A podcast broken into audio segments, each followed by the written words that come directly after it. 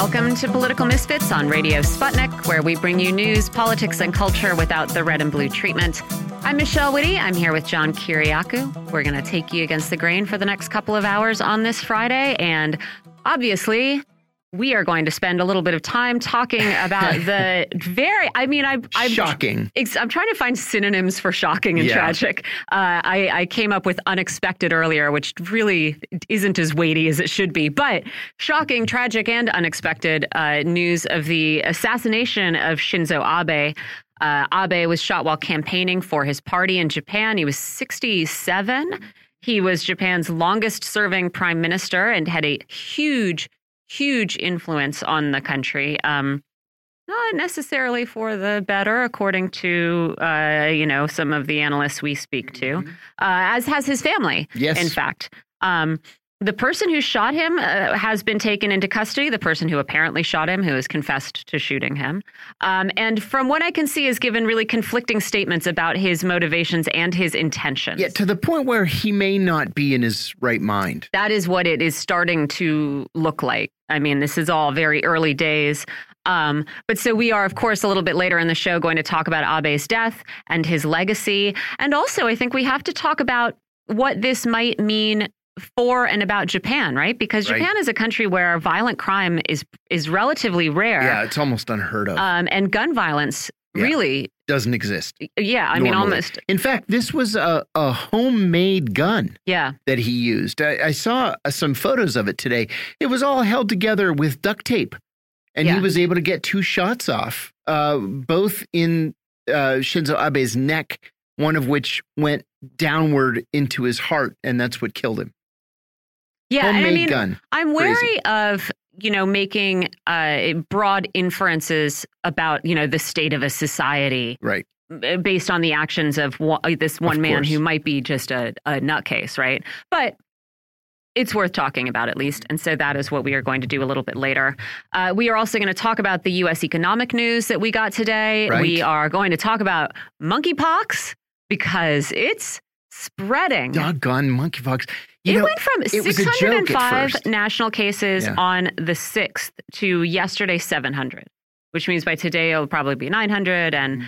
yeah, yeah, it was a joke. Yeah, it's not a joke anymore. No, no, no. So we are going to talk about that. We are going to talk about the new COVID variant that is dominating among new cases in the United States and the very conflicting uh, reports about it, right? Yes. On one hand, a, a lot of media sources going, yeah, yeah, basically like Omicrons of the past, like better at evading immunity, but not necessarily any worse. But, but then, then, if you look on social media, oh yeah, it's like it's like viral meningitis. Right. It's making young people really sick. Like this is the plague to worry about. Yeah. And so we are going to ask uh, one of our public health experts uh, what what she makes of all of it and and what we should be doing in response. Because so far the response has been absolutely nothing. Zero response. And today's LA Times calls it ultra infectious. Yeah. Like it's it's by a factor of X more infectious than the other subvariants of Omicron. I mean, I know a bunch of people who've gotten COVID in the last uh,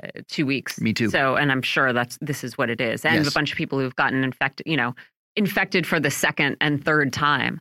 Um, so yes, we are going to talk about that. We are going to talk about Oklahoma going on a killing spree. Yep. Uh, that I've just heard about. So I'm interested crazy. in that. We're going to talk about what is coming out of the G20. It seems to be mostly fighting words. And and we would be talking about Joe Biden's executive order on abortion access, uh, but he hasn't come out to sign it yet. No, we're still waiting for him to come out and sign it. Apparently, the White House has sort of leaked to the media what it's supposed there's to a, be. There's a fact sheet. yeah, There's, there's a fact, sheet, but, but, it's he hasn't actually said anything yet, and it's he's 35 minutes late Yeah. already. that that scalawag. um, the fact sheet is pretty vague, right? Yes. It's it's it talks about ensuring um, medical care for people, including pregnant people. It talks about protecting access to uh, medical abortion. Uh, to FDA approved medications to induce abortion. It talks about protecting access to contraception, um, putting together a crew of volunteer lawyers to represent patients, providers, and third parties. Um, it also has some language about protecting patient privacy. Um, but it is all pretty vague. Mm -hmm. And uh, they have ruled out doing things like establishing um, abortion clinics and uh, reproductive clinics on federal land. I mean, that seemed like a nice idea, but I think a real problem with that is also simply uh, staff. That's right. You know, I, I, don't know that we have the doctors to to do that. And so, uh, you know, some of the more specific suggestions from the progressive wing of his party have been, uh, you know, dismissed. So we'll see what this actually means. I mean, a lot of uh, aspects of this executive order are going to be directions to the Department of Health and Human Services to convene a committee to yes. study whatever and give a report in 30 but, days but on what can be done. It's kind of like closing the barn door after the animals have already escaped. I mean, wh where were the Democrats the last uh, 50 years?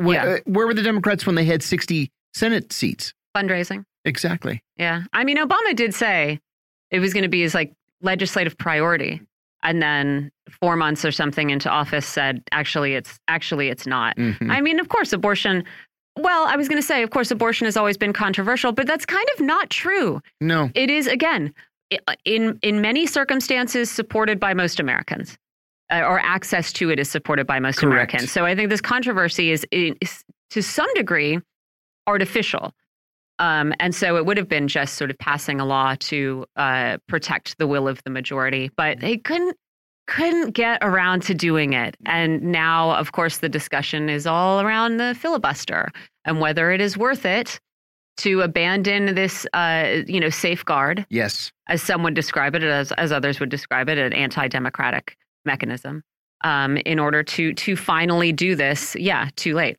Yeah, agreed. So we'll see we've got uh, we've got a full slate of um, of guests today, and uh, Ray Valencia and I were going to talk about politics. We're still going to talk about politics, but we're going to be a little bit pressed for time in the second hour of the show. So I wanted to uh, just very quickly go over uh, a whole bunch of polls that have been released in the last couple of days that I think are important. Uh, we've been talking about the weakness of Joe Biden. We've been talking here on the show about these rumors. They first they were whispers, now they're full-throated conversations about Joe Biden not running for reelection. There are rumors that Gavin Newsom, the governor of California, would be willing to challenge Biden in the Democratic primaries, a la Ted Kennedy and Jimmy Carter back in 1980. So there, there are some polls that have come out. The first by Harvard University came out yesterday shows Joe Biden losing to Donald Trump 43 to 40. Okay. 40 is about where Biden is stuck.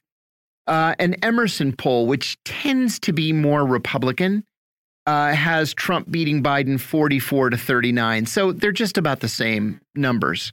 Uh, within the Republican primary, and this to me is far more interesting, Harvard shows Trump at 56%. Now, that's just about where he was the last time we saw a Republican primary poll.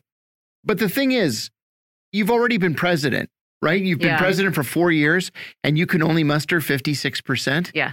That's a problem if you're running for reelection or for election a second time. So it has Trump 56, DeSantis 16. 16 doesn't sound like a lot. It's a lot. Okay. Especially if you haven't even announced your candidacy for president yet. Uh, Pence only seven. Uh, Nikki Haley, 4%. Marco Rubio, 2%. Ted Cruz, 1.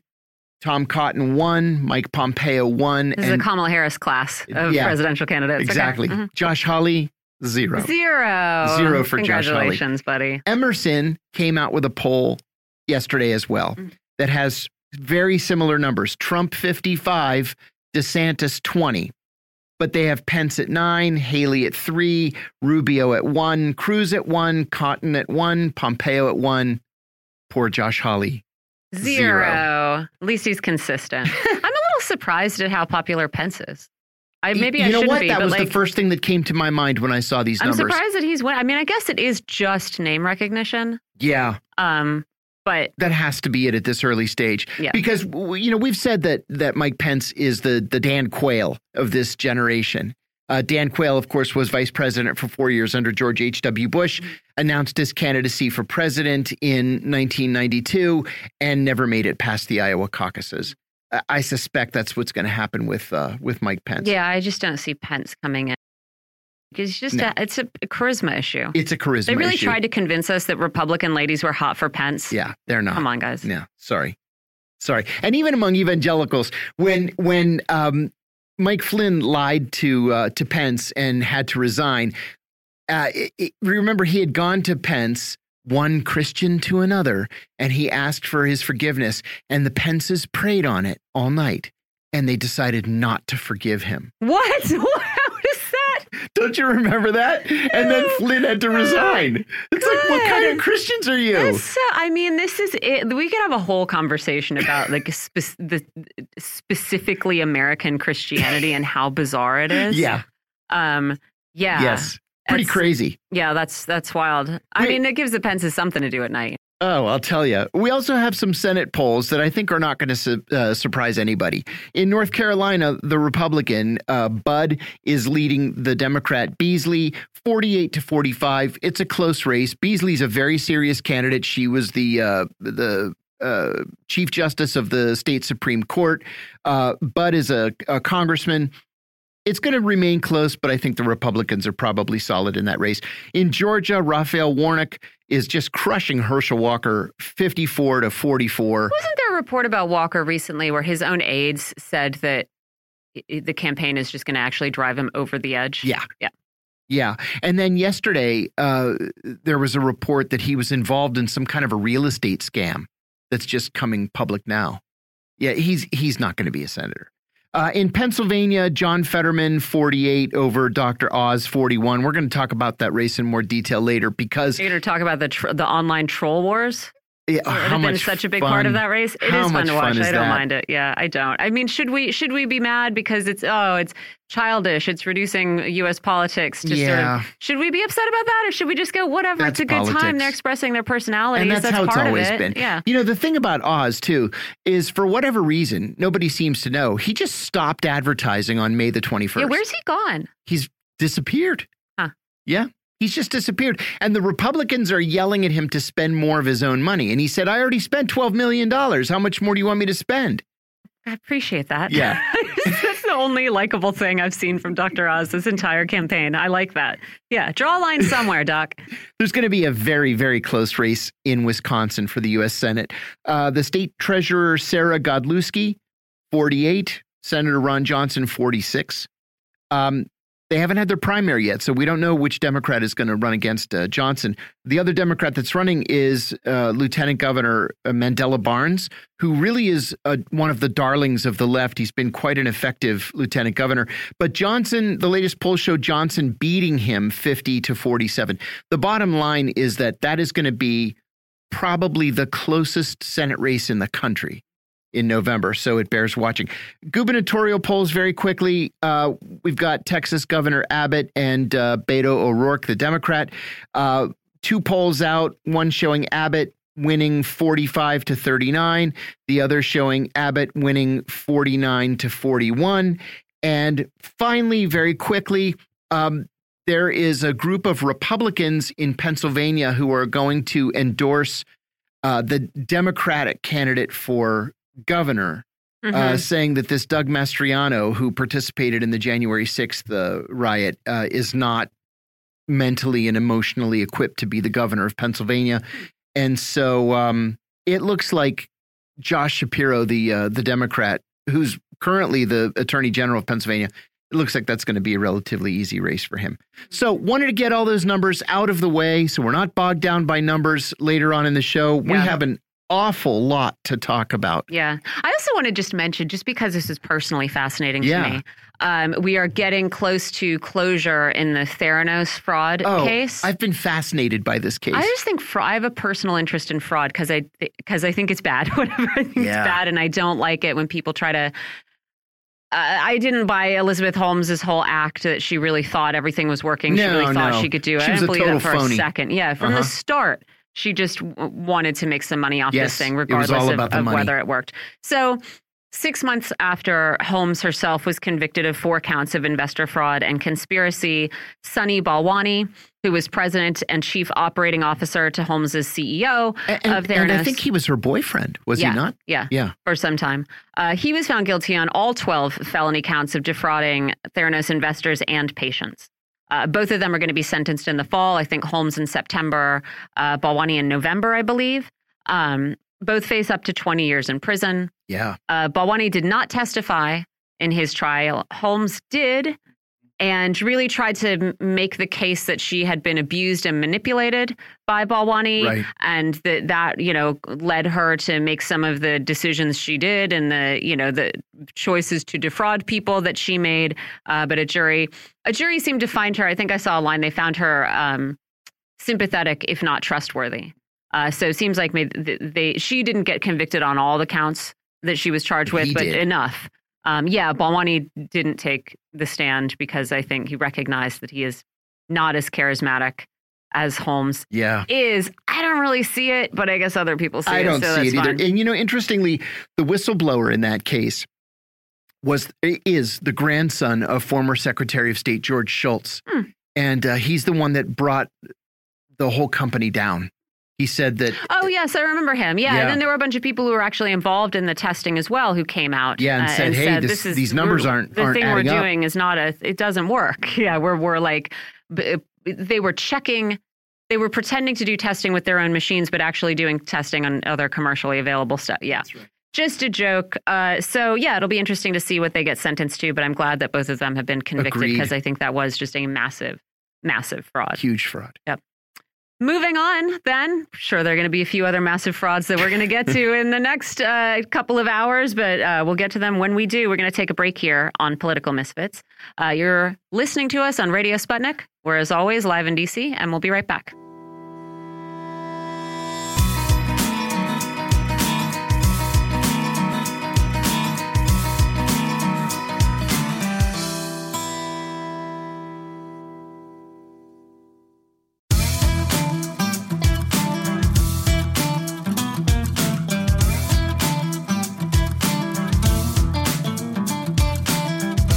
Welcome back to Political Misfits on Radio Sputnik, where we bring you news, politics, and culture without the red and blue treatment.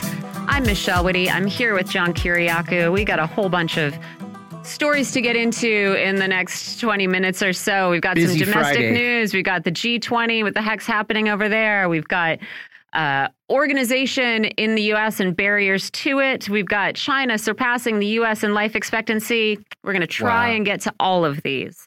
And joining us for this broad ranging conversation is Jon Jeter. He's a former Washington Post bureau chief. He's an award winning foreign correspondent. We love him. John, how you doing? I'm very well, Michelle. Thank you for having me. I want to talk a little bit about economics first because uh, it had been predicted this week that we would see unemployment tick up in the United States just a little bit, but that hasn't happened. It has remained steady at 3.6%. And so you have, on one hand, noises from people saying, look, look, look. I know there are all these other signs that we're going into a recession, but the labor market doesn't look like it. And maybe rumors of our economic demise have been exaggerated. And so I, I wonder how you think people should take this news, uh, given the overall economic landscape. I um, I've been looking for this for for quite a while. There's a theory that uh, mathematicians have, I think, that when you fixate on a single number, Mm. you tend to corrupt it, and I think that's what happens with with uh, unemployment in the United States or unemployment statistics.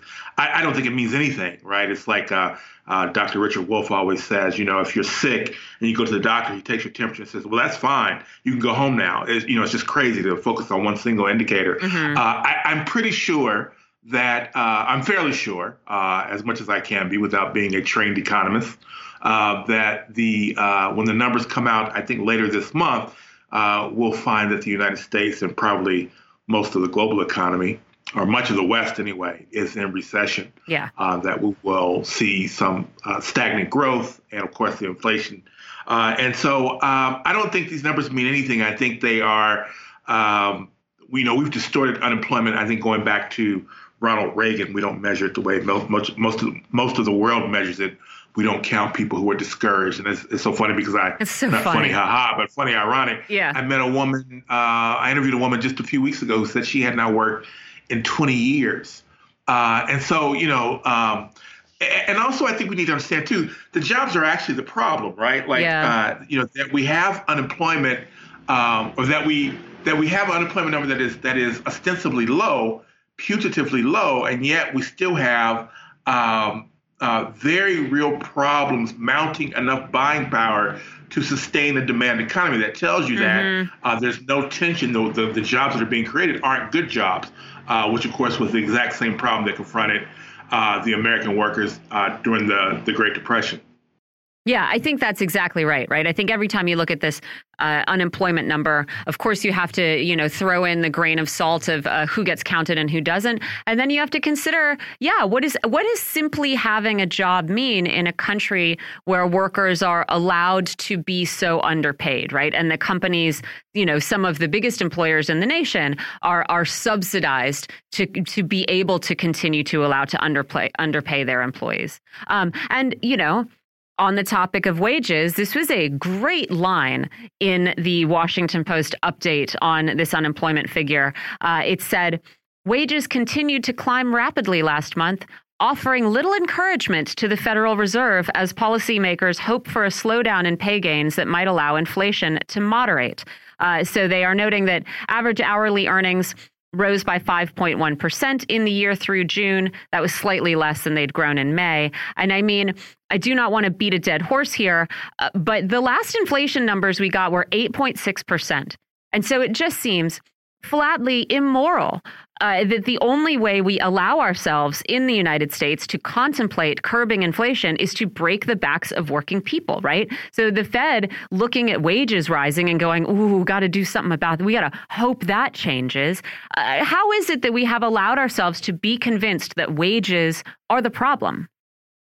I, you know, this, there's a, um, this is very much like uh, uh David Halberstam's book, The Best and Brightest, about these so-called, you know, hyper-educated, very smart men, coterie of very smart men who led us into Vietnam. It, it's, it's very much the same with the Federal Reserve and these bankers and, and this Wall Street elite that thinks that you will actually. Uh, the problem with our economy is that we don't have enough buying power. Not enough people have uh, enough money to sustain a demand economy. And you know, we we, we sort of take it for granted that what causes inflation is wages. But that's not necessarily true. Economists don't really know what causes inflation. And there's a, a, a very uh, widely embraced theory. I don't know if it's the majority of economists, but certainly a lot of economists believe that what causes inflation is that there's too too little money chasing too few goods. There's not enough money out there, and that drives the price up, right? Uh, and, and, so uh, uh the idea that we're going to somehow solve this inflation riddle by driving wages further down is just baffling in a very remedial sense, right? It's not, I don't think you need to be an economist to understand that makes no sense, right? What, what's caused inflation probably are these shocks. First, money printing that started in 2008, uh, which has been forked over to the uh, CEO class, the C class suites, uh, investors. Uh, the Ukraine war, of course, the COVID pandemic. These shocks have caused uh, inflation more than likely, right? And it's driven and it's caused it by driving down or continuing to drive down or deepening the the, uh, um, the, the depression of, of wages and buying power. And so, you know, and I think the Washington Post story is is it's almost ironic because I'm sure they have no sort of self awareness about what they're writing, right? They they right. sort of cheer Jerome Powell because, of course, our culture says he's very smart and he knows what to do and he's going to rescue us all. When in fact, what they're doing is worsening the problem by driving down buying power. And not only that, and I think we're seeing this already in, in Germany and, and also in, in, in, in England and probably France as well. We're seeing where people are starting to sort of see that the emperor has no clothes, right? That these that this bill of goods you've been selling us all this time about austerity, uh, you know, uh, uh, fiscal responsibility, all these things have been to the detriment of working people all across the world. So, um, you know, it's only a matter of time, I think, uh, and maybe that time is already here where the American people start to see this as well. Yeah, you would. I mean, you would hope so, and I, they're not really helped by the way that this is reported on. You know, it's it is uh, it's just sort of taken for granted, as you say. Jerome Powell knows what he's doing. the thing we are doing is the only possible thing. You know, it's either raise interest rates or do nothing. Those are the two categories that exist in our political imagination. And sort of inevitably, the people who are always hurt must be hurt again, and the people who will have the hardest time uh, climbing back must must remain unemployed. It's really, it's just an amazing lack of of I think curiosity uh, on on the part of the people who are supposed to be conveying uh, these processes to us. You know, I, I, so I think again there is a media, there's a media component in sort of shaping the the political milieu, right, of of regular Americans. And so you know, a, yeah, no, it's, it's a culture problem. It's a culture problem, and I think that it really is evident with our media, which fails to interrogate. I just, you know, I know I sound like someone's grandfather, you know, back in my day, but, but you know, really, I was I was raised as a journalist on this on this idea of reporting, right? Of you know, uh, when you get when you arrange the interview, that's just the beginning of the journey. You know, uh, when you talk to the Fed chairman, then you go to the streets and you ask people, "Well, will this work? Has this worked? What do you think? How, what's your experience?" And that's not happening now. It's not happening, you know, practically with any story, not just economics, but politics. Uh, there's just this lack of reporting, this lack of it's it's it's all decontextualization, right? And yep. the opposite of what reporting should be, where you add context. They actually remove context, and not just that, but I think very much like the Academy, the the reporters today, many of whom are they seem very young, and and I'm not sure why they got into reporting because they never seem to actually talk to anyone. They just sort of uh, speak very authoritative, authoritatively based on these very important people that they've interviewed, but they've not interviewed real people. And so I, I just, uh, the media is really a big part of the problem or in this country right now. Real experiences, you know, and now we all sound like everybody's grandparents. But like, yeah, if you have, if you have sort of been you've gone through a four-year college degree then you've gone through some kind of like master's journalism program and just been spat sort of through the the intestine of academia into a newsroom and you've never worked a retail job or you know worked in a restaurant or whatever you you don't know you don't know the world and uh, you don't know the lives of people who you sort of sort of will like speak of casually destroying. Well, it's like it's like they, they always say that Frank Sinatra's singing improved dramatically after Ava Gardner broke his heart, right? I think I think a lot of these journalists need to have Ava Gardner break their heart, or Frank Sinatra, I don't know, whichever. Yeah, uh, yeah they just don't seem to sort of have. I guess you know, if I can get just a little bit uh, corny, uh, I think it's sort of you know, uh, I had a, I had a uh, trumpet instructor once many years ago. He was like an old relic from the '60s, you know, ponytail, and you know, uh, and, and, he was talking about you know how he couldn't play jazz very well because he couldn't quite emote like that. And he said something which I remember to this day. It's been I think almost 25 years since he said this. He said, "I just can't tap into my blues," and I think that's such such a key to our communication to be able to tap into our blues, which is not this sadness; it's this sort of understanding of being able to sort of uh, connect our own suffering to other people's. And I just don't, I don't see or hear that from these young journalists today. Again, I know I sound like someone's grandfather who's been stuck yeah. in the attic for years, but uh, that's my that's my impression. Yeah. All right, we're going to hop off the fogey train for a second, but uh, I think this is I think this is still thematically related to uh, you know gr grinding American workers into a fine powder. Uh, this week, ahead of schedule, life expectancy in China surpassed that of the United States.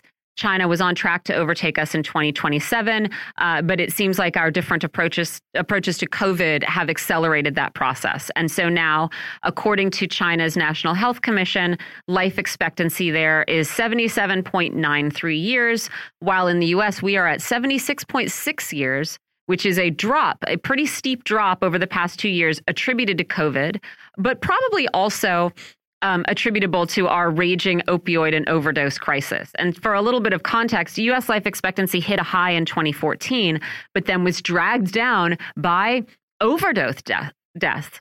And it had somewhat recovered by 2019. Then we were hit by COVID. But, you know, we don't seem to be doing anything about overdose deaths. And we're really not doing anything about um, COVID. And China, on the other hand, has achieved this milestone deliberately They've taken steps to reduce childhood obesity.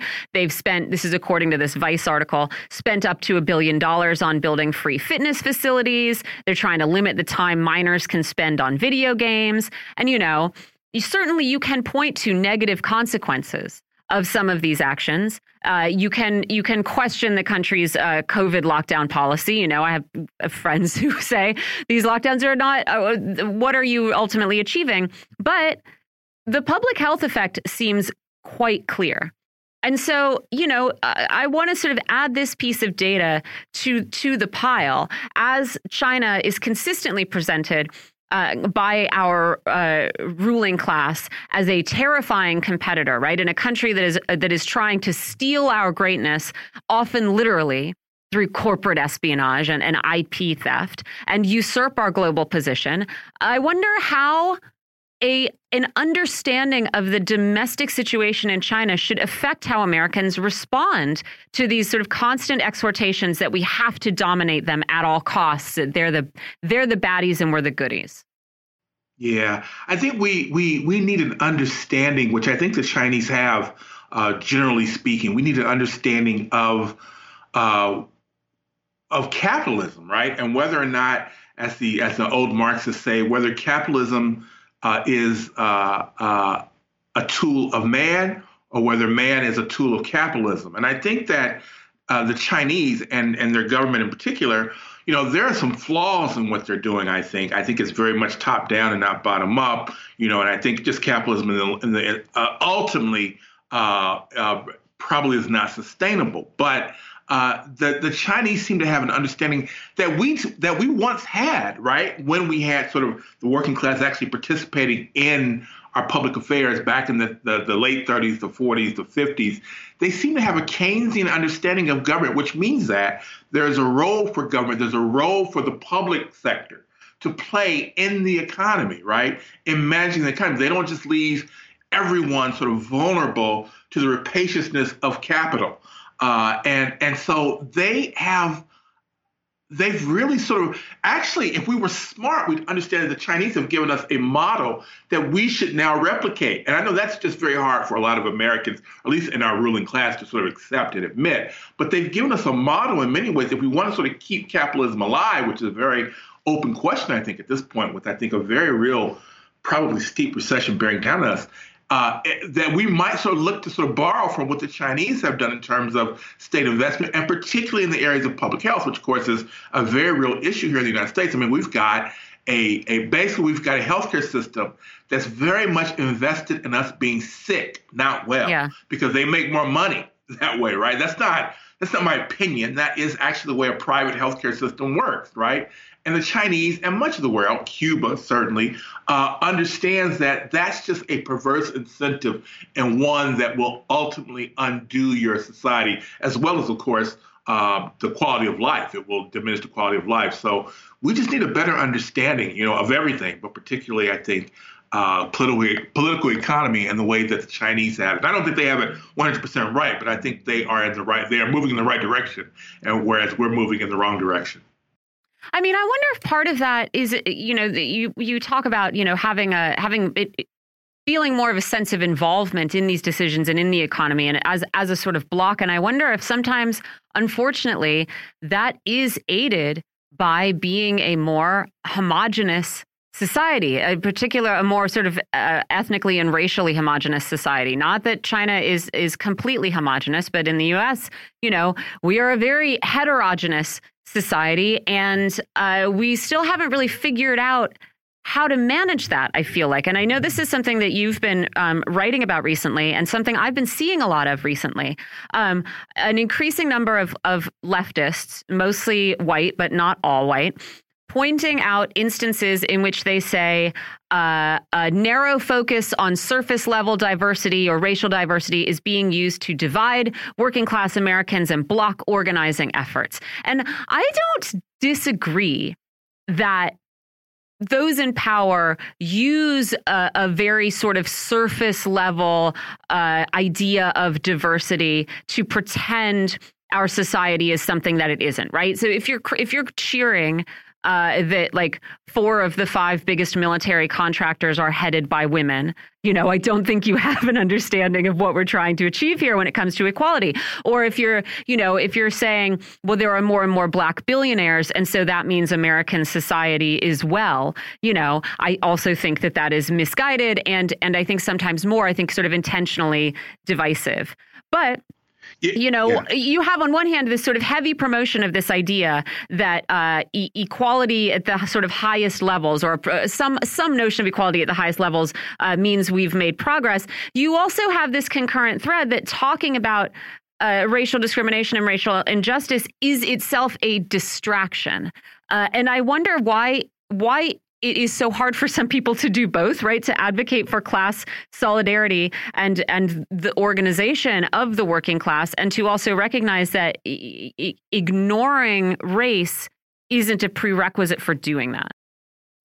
Yeah, I, I just I thought about this a lot, and I've seen sort of this uh, devolution, I guess we would say, uh, dating back to my youth when Jesse Jackson ran for president. And there was a radical black politics, even in Jesse Jackson, who was a black capitalist uh, and was a black capitalist. There, there still was this residue of black um, uh, radical energy in his politics. And and what's happened since then, beginning particularly with uh, uh, Bill Clinton, uh, is been has been this effort, orchestrated and persistent effort to uh, deepen the divide, uh, the racial divide, because of course, if you divide the working class, then we are many and they are few becomes much less of a problem, right?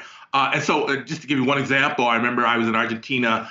Uh, this would have been 2003, I think, when I first arrived there in the country, and I was speaking to someone, an Argentine, about um, they were already on the rebound from their their terrible financial crisis that began in the early uh, 90s with uh, liberalization of the economy, and they were already on the rebound. They were in the streets every day. Everybody was just in the streets, protests every day.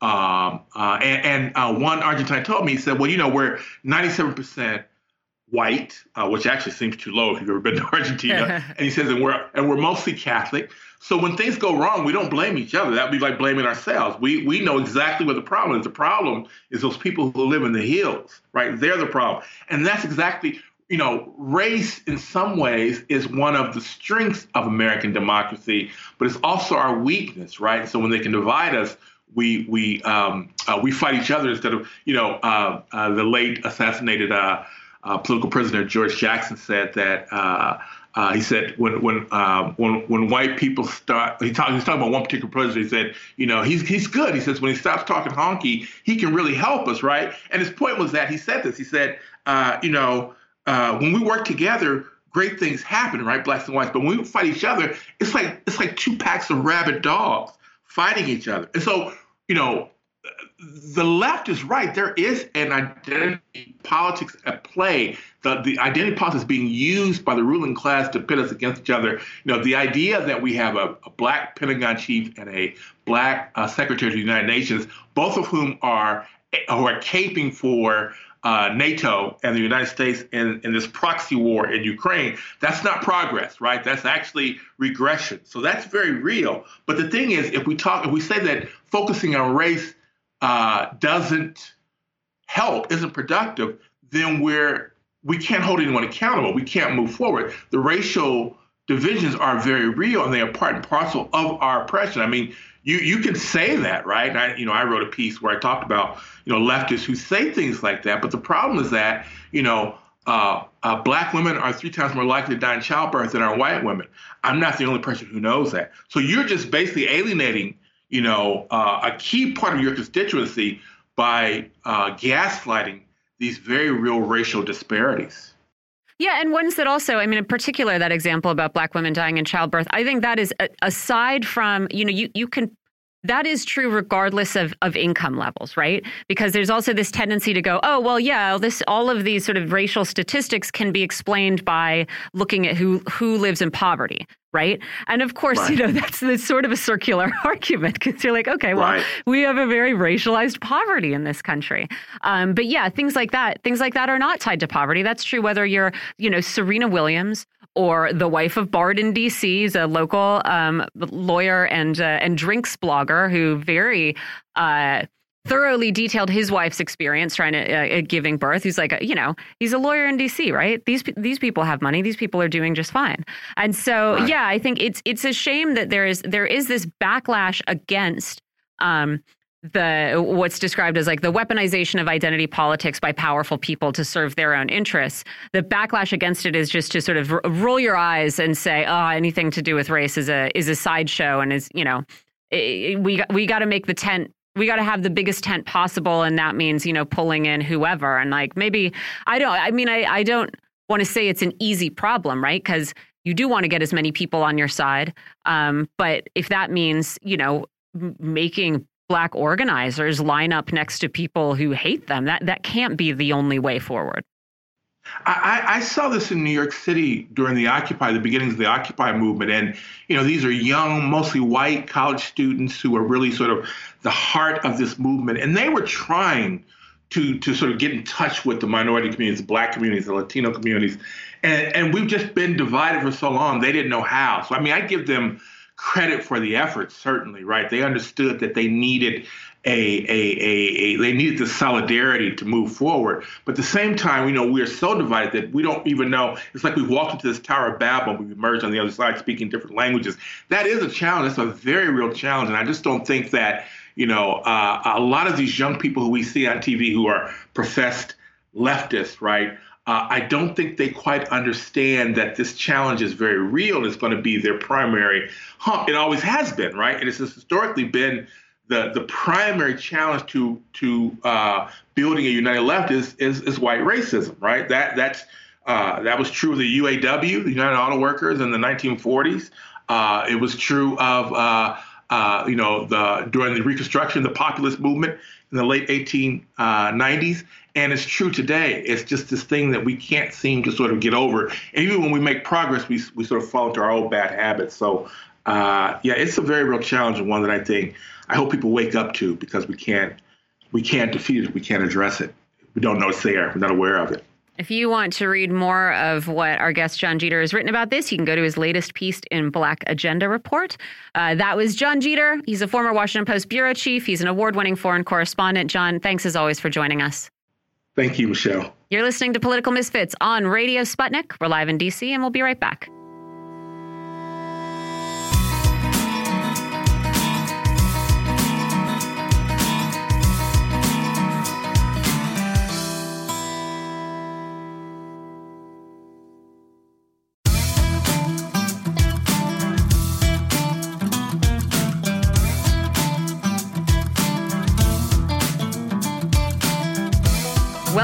To Political Misfits on Radio Sputnik, where we bring you news, politics, and culture without the red and blue treatment. I'm Michelle Witte. I'm here with John Kiriakou. We're talking about COVID and monkeypox with Dr. Iyabo Obasanjo. She's professor of public health at the College of William and Mary in Virginia. Dr. Obasanjo, thank you for being here. Thank you for having me again. Let's talk first about monkeypox. Uh, the first case in the U.S. was confirmed in May. As of yesterday, there were 700 confirmed cases, according to the CDC. Worldwide, most of these cases are in men who have sex with men, but cases are emerging among household members through heterosexual contact and in children, uh, which you know, seems like that is going to make this harder to contain. According to the WHO, up to 10% of patients have been hospitalized, and we are beginning to see complaints about U.S. testing and vaccine response, uh, which, man, you would really think we'd have gotten the hang of after the last couple of years.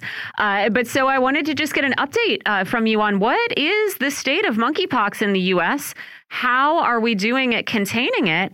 And, you know, is this going to be a situation where instead of being able to vaccinate a particularly vulnerable population and stop the disease there, we're looking at everybody needing a monkeypox vaccine? Um, we're not there yet, uh, but again, as COVID showed us, um, any uh, public health issue that is not well managed at the start can become a generalized um, problem that will become more serious and actually stagnate the society. Um, right now, the strategy to vaccinate people at risk is the right one, um, and and but again, um, the rolling out of vaccines, the um, the the uh, public and um, kind of focusing on the at risk group and making sure people are aware and vaccinated. And that is usually what is not done right, right? Because in order to uh, uh, work with um, vulnerable populations, you can't go to them when there's an emergency. You already have to have your health system very linked to those communities. And we're not very good at doing that. And then when you go to them when there's a health emergency, they, they do not really trust the health system at that point, right? then and so we so right now the, I think the fortunate thing is that monkeypox, unlike COVID, is not airborne. Um, so because you have to have close contact to be infected, that limits its ability. So you're not going to enter, you know, like at the beginning of COVID, you're not going to be in a bus and have several people be exposed at the same time. You're not going to be in public transportation. You're not going to, you know, in crowds spread it um, to several people because you, you do need to touch someone. So so that is you know, the good thing, but um, about COVID, um, about monkeypox right now.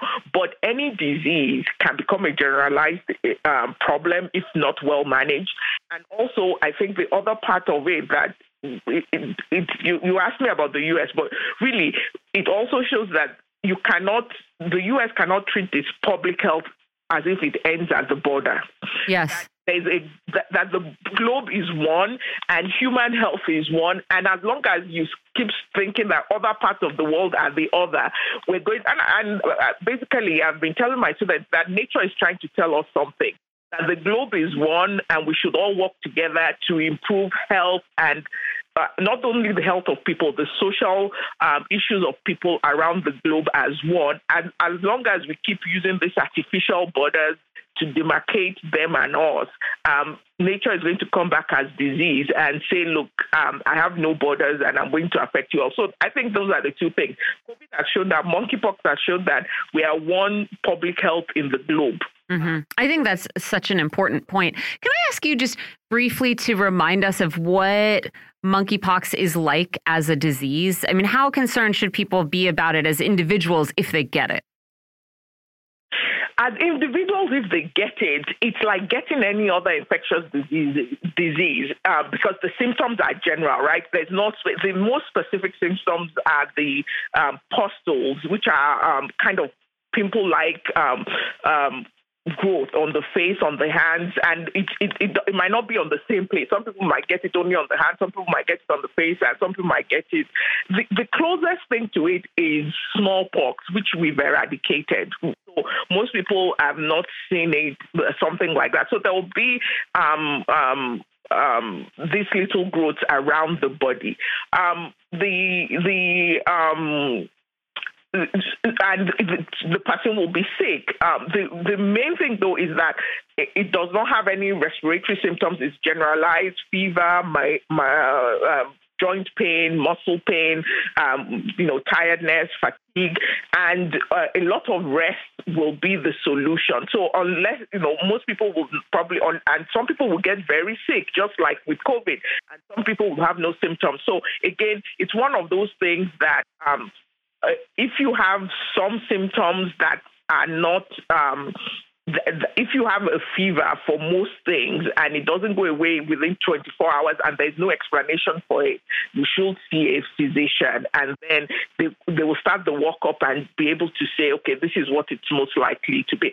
And for example, this date of May as the detection of the first case, uh, it's most probable that the first case in the US was much earlier. That was just the first detection. Yeah because most people probably did not visit a clinic when they had those because um, little, especially if they did not have generalized um, pustules around the body and it was only on the face and hands. Most right. people would not um, see it and they, their fever or the, the other symptoms were mild. So again, that is just to caution us that if you're not, if now that we've detected it, we can't just say that only 700 people are infected because it's probably larger than that. Let me also ask you while we have you uh, to talk to us about the new BA5 Omicron variant of COVID that is now responsible for the majority of new cases in the U.S. Um, in neighborhoods in New York City, testing positivity rates are, are up to 25% again. Uh, the variant is agreed to be extremely transmissible, uh, but there is a lot of disagreement about how serious it is. Uh, you know, uh, media reports don't seem to say that this is any worse than uh, the original Omicron, which was the least severe uh, or caused least severe disease of all the variants. But online, on social media, you have all these stories of symptoms that feel like viral meningitis and young people getting really sick. And so I wonder if you can talk to us a little bit about what, what you know about this variant and whether it should prompt any change in our public health protocols. Uh, variants will will come. That is what viruses do. They keep changing. Um, that is and that is what they do. So uh, having new variants, we're going to have to live with that. Uh, and then change the vaccine um, over time, right? So, and change it with each new um, variant, kind of modify the vaccine to react to that variant more effectively, and that will have some lag because that's how that, that that's how it works. We can't predict how the how the change in the virus will occur until after it occurs. Then we go back and change it.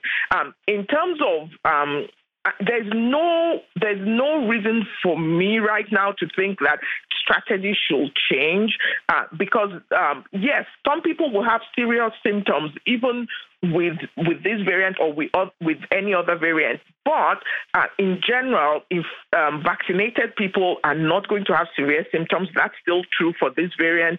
In general, um, it, it, will still have, but we will still have these mild symptoms. But some people are going to be severely sick, and that will go on with every variant. We're not going to be able to say, oh, everybody is not going to get a serious. We can't even say that for the or even a common cold, right? So, um, so we are going to have those. A few people are not not a few because if you are the one affected, it's not. It, it is a serious thing if you end up in ICU.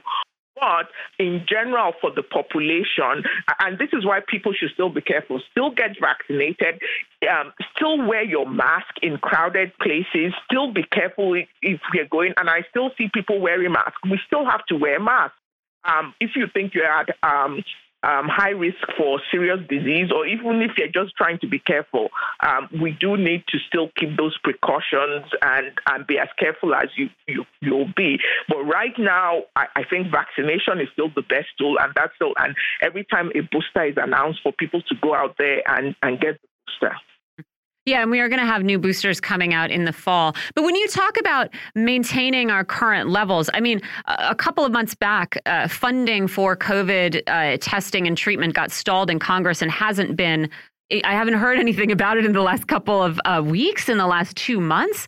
And so, you know, we are having this a little bit of a surge in cases at a time when there is possibly less money than ever uh, out there for COVID services. And so I wonder if you, you know, if you would say it's fine, continue as we continue as we have been means we don't need that funding, or continue as we have been means you have to continue funding for public testing and public treatment. I will actually carry it further. That what we need is more funding for public health in general. Because what has already been shown over and over again in the US and across the world is that the, the, the, focus on COVID probably actually deterred from other diseases as well, right? And now we have monkeypox. This um, treating each outbreak and then putting a lot of money into it does not solve the overall issue of the public health system and and but also what you just described is how the public health system became uh, decimated is that when there is a problem you put everything in it and then you withdraw everything, right? When that problem goes away. But the public health system is still weak, right? So it, it, there's this, I, what I was hoping, and I haven't seen occur, is that COVID will let us reevaluate the public health system, look at health access, go back to the ACA and say, how do we give everybody 100% access to care? And of course, what I mean by that is universal health coverage, because when we have that, we then remove this idea that everybody has access so that everybody, when they have something, everybody goes to get checked and we can then start kind of monitor everybody. As long as everybody doesn't have access, we are all weaker as a as a society in dealing with public health because those people are going to not use the health um, system because you've given them no choice but to not use it. Uh, and so we've not had that discussion post COVID. Um, yeah. Like the same health system that we had, and that is a weak health system. That once anything comes, it will it, will it, it will start to shake and buckle, just like it did with COVID. Yeah. Yeah, it is remarkable that we are watching sort of the same weaknesses uh, that we just watched and everyone sort of decried during the COVID pandemic reemerge now with this monkeypox uh, outbreak that I think will probably be much less consequential, but like, yeah, yeah, it just shows that there is a lack of will to make these changes that we so obviously need. Uh, that was Dr. Iyabo Obasanjo. She's a professor of public health at the College of William and Mary. Dr. Obasanjo, thank you so much, as always, for joining us. Thank you for having me. We are going to take a quick break here and come back and get into a little bit more of the legacy of former Japanese Prime Minister Shinzo Abe. We're going to talk about the state of crime and punishment in the United States and how it is that Oklahoma is getting ready to execute so many people mm. without much outcry. And I think John's got a little news of the weird to I end do. the week with us too. Had some fun ones too. I'm excited. All right, we're going to get to all of that here in the next hour. You're listening to Political Misfits on Radio Sputnik. We're live in DC, and we'll be right back.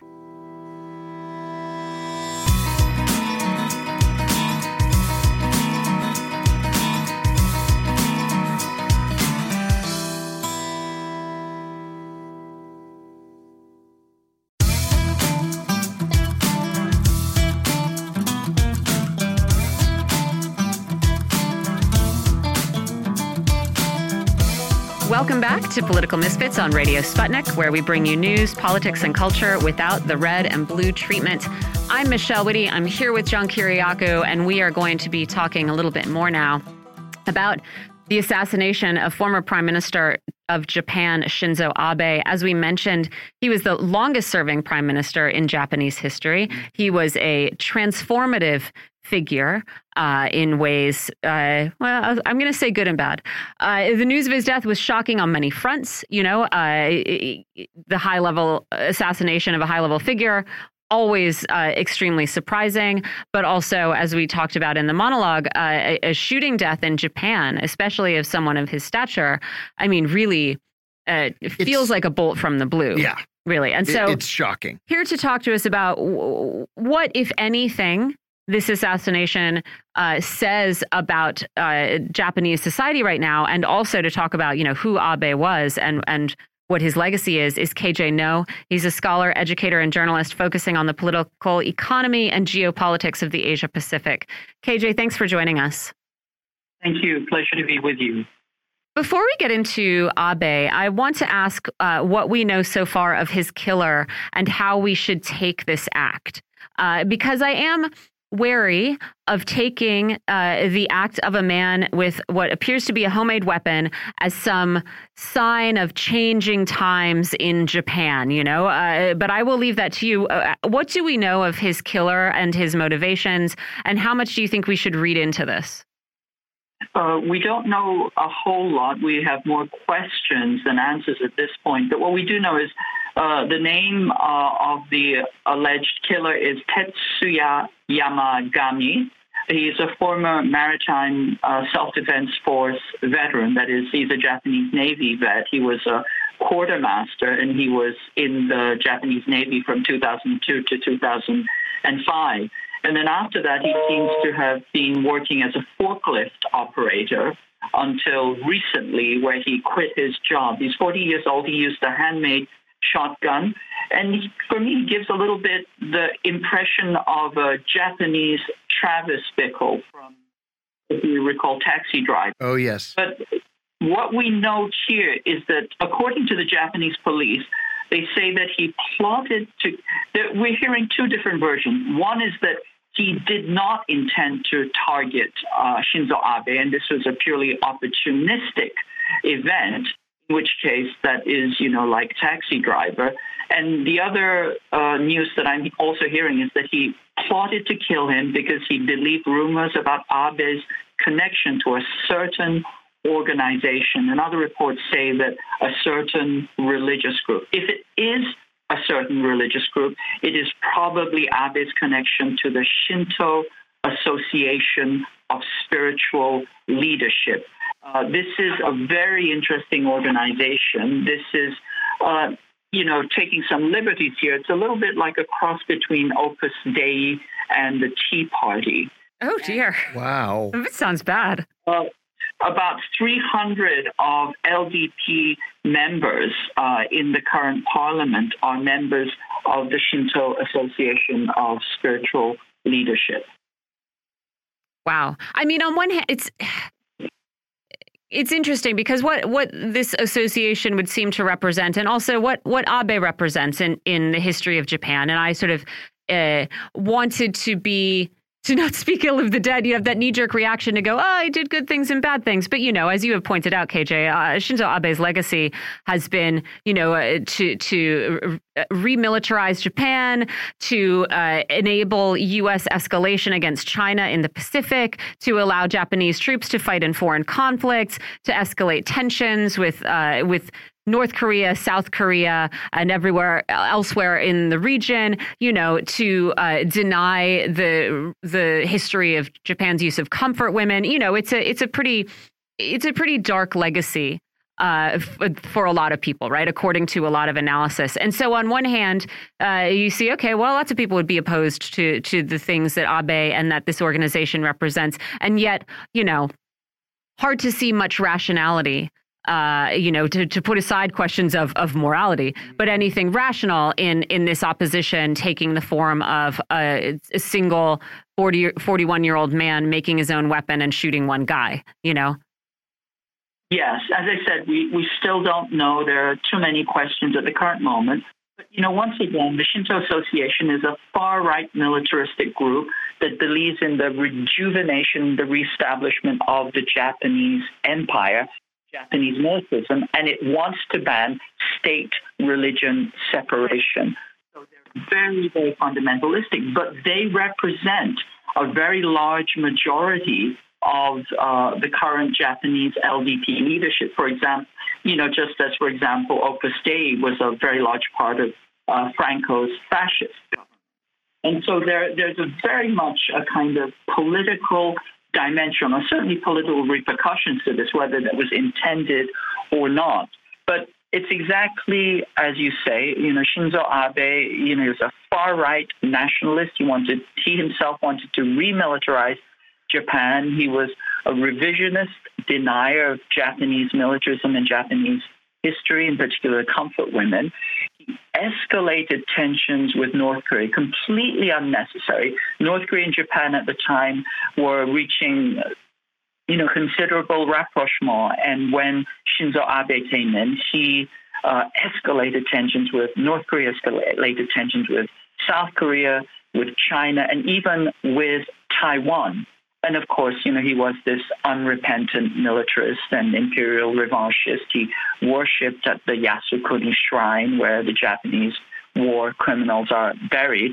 And this is, I think, in my opinion, one of his key accomplishments or legacies is that he had attempted to uh, retire Article 9 of the Japanese Constitution, that is, the peace article in Japanese in the Japanese constitution. He wasn't able to do that, but he what he did do uh, was he was able to reinterpret it, and so he enacted uh, legislation in 2015 which allowed the Japanese to fight in foreign conflicts anywhere in the world uh, under the pretext of collective security with the United States. And he was the architect of the Quad, and uh, key enabler of the U.S. China escalation uh, in the Pacific.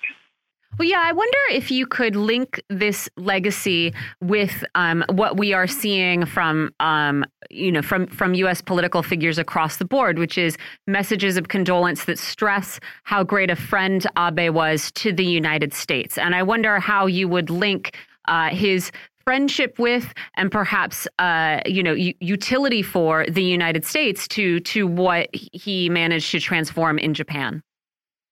Yes. Well, I would say not so much uh, a friend to the U.S. as a completely compliant vassal hmm. to the United States. And I, I, really I say that with all sincerity. His utility was that of uh, an attack dog for U.S. foreign policy. And this has to do with who Kishi was, not just who Kishi was, but who his family was and who his party was. Uh, if we think back a little bit, the Kishi, um, uh, the Abe comes from the Kishi Abe family. This is a dynasty, this is a political dynasty. And his grandfather, uh, Nobusuke Kishi, was one of the worst criminals of the 20th century. He was responsible for the mass death and enslavement in the Japanese puppet state of Manchukuo, probably responsible for the death of millions of people. We know that at least 20 million coolies were taken into Manchukuo. Uh, we know that at least 7 million of them were actually slaves. And people have compared, you know, the processes and the industrialization in, in Manchukuo to the Belgian Congo. This is who uh, Nobusuke Kishi is, the grandfather of Shinzo Abe. But he was, uh, Kishi was detained as a class a war criminal after World War II. And then he was rehabilitated and supported by the United States. Why? Because he was instrumental in creating the LDP, the Liberal Democratic Party, which is effectively the one party state of Japan. They've been in power for almost 64 years. And the LDP was really created by uh, Kishi with the help of the CIA and they essentially created a developmental dictatorship that was completely subordinate to U.S. policy and interest. In particular, Eisaku Sato was the great uncle, once again, of Shinzo Abe.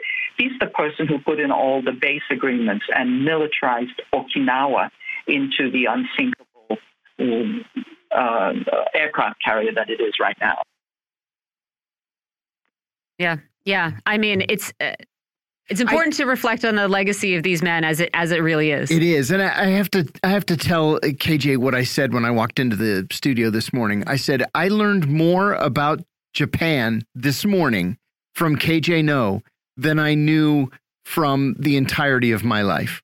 So thank you for that, KJ. Yeah, thank you so much for joining us. That was KJ Noh. He's a scholar, educator, and journalist. We really appreciate you joining us uh, on short notice there, KJ. You're welcome. Always a pleasure.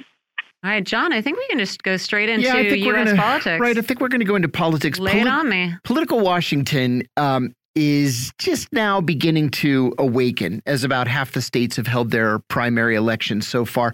Campaigning begins with an eye toward the midterms, and whispers are circulating that many Democrats, of course, we've discussed this, would rather see somebody other than Joe Biden lead them into the. Uh, Let me do an impression of one of these whispers. Please. Could anybody but Joe Biden run? That's right. I feel like they're probably and, pretty loud.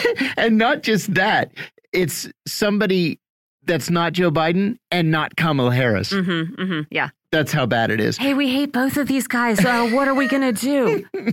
It's not just that we hate them, everybody hates them. Everybody hates them. I, I mentioned yesterday on the show that Monmouth University released a poll on Tuesday uh, showing that President Biden's approval rating was only 36%.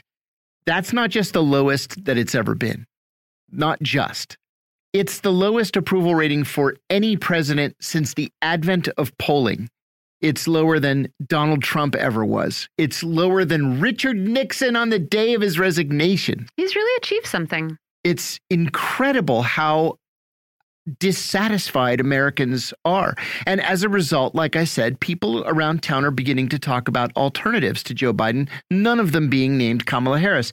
Instead, there have been some strategic leaks that we've seen um, from supporters of California Governor uh, Gavin Newsom and supporters of Illinois Governor J.B. Pritzker. And on the Republican side, Florida Governor Ron DeSantis is planning a major fundraiser of Republican mega donors in Utah, regardless of whether Donald Trump runs or not. So that's going to be a battle royale among the Republicans. And a court on Friday ruled this week that DeSantis, and this is very important, DeSantis can spend as much of the $125 million that he's raised for his gubernatorial reelection campaign on a presidential campaign. So he's been raising money. He's smashed every fundraising record in America. Um, $125 million wow. to run for reelection as governor. And realistically, he only needs 10 to 20 million. Wow. Now, this federal court has ruled that he can spend whatever's left over on a presidential campaign. He has way more money to spend than Donald Trump does at this point. And again, does he want to run? Trump. And that's really the question. Does he want to run? I've said from the beginning I didn't think he would run. I, and I still don't think he's I'm not going to bet against it. No. In other news, Politico this morning had an article about Pennsylvania's Senate race between Lieutenant Governor John Fetterman and TV quack Mehmet Oz. Uh, for reasons that Oz has not explained to anybody, he just pulled all of his television advertisements on May 22nd. I said 21st earlier. It was the 22nd. How dare you? He's down by 10 percentage points in that race in the latest polls. And despite his vast wealth, which is estimated to be about $400 million. Yeah, Oz, Oz has a lot of money, a lot. Uh, so, despite this vast wealth, he doesn't want to spend any more of his own money on the race. I, I mentioned uh, in the first hour that the Republican National Committee has been urging him to spend his own money on this race so that they can spend money in states that are closer. Um, and he said no. Yeah. He already spent $12 million. He doesn't want to spend any more of his own money. That's right. That's right.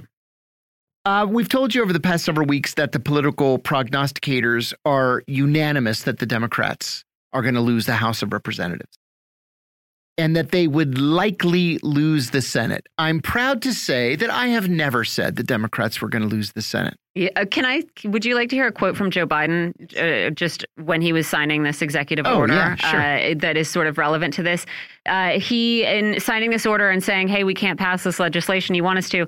We need two additional pro-choice senators and a pro-choice House to codify Roe as federal law. Your vote can make that a reality." I know it's frustrating and it made a lot of people very angry, but the truth is this women of America can determine the outcome of this issue. So they are still, they're still going, now just give us a little more. Yeah. Just yeah, give just us give a little more. more. You just uh -huh. vote it, just vote us in again, but in greater uh -huh. numbers. Exactly. This is why we need third and fourth parties.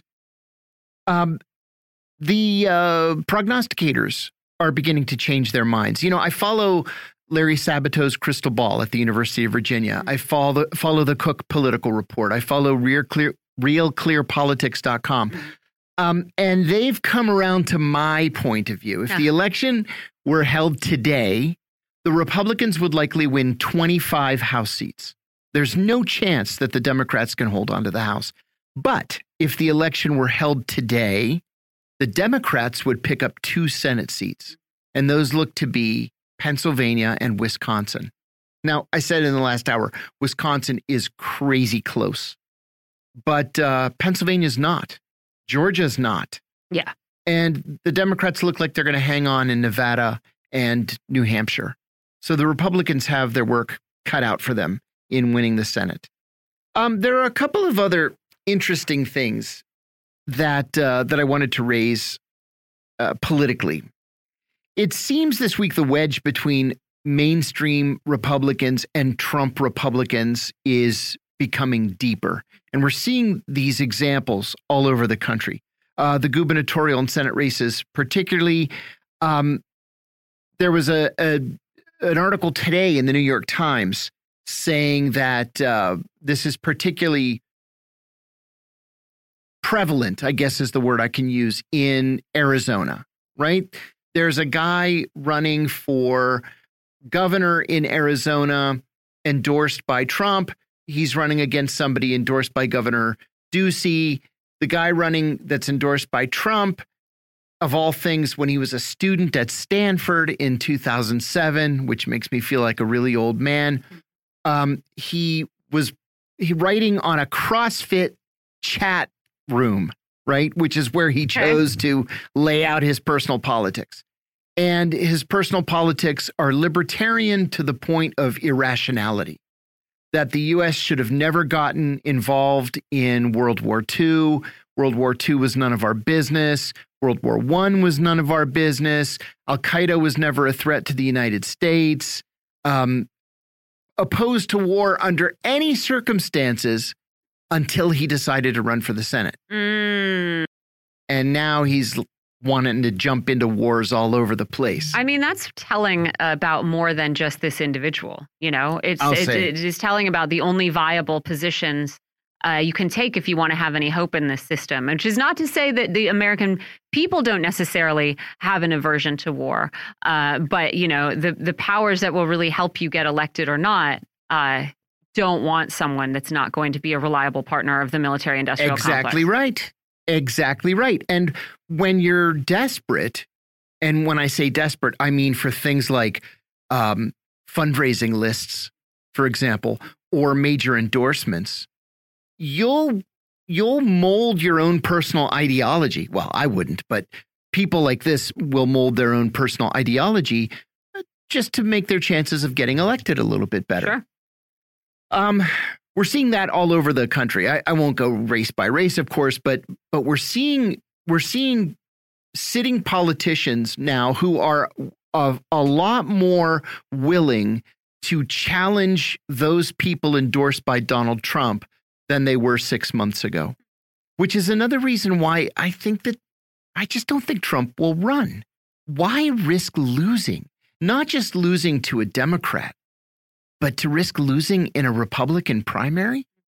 I just, it doesn't make any sense to me. You know, eh, legacy is very important to Donald Trump.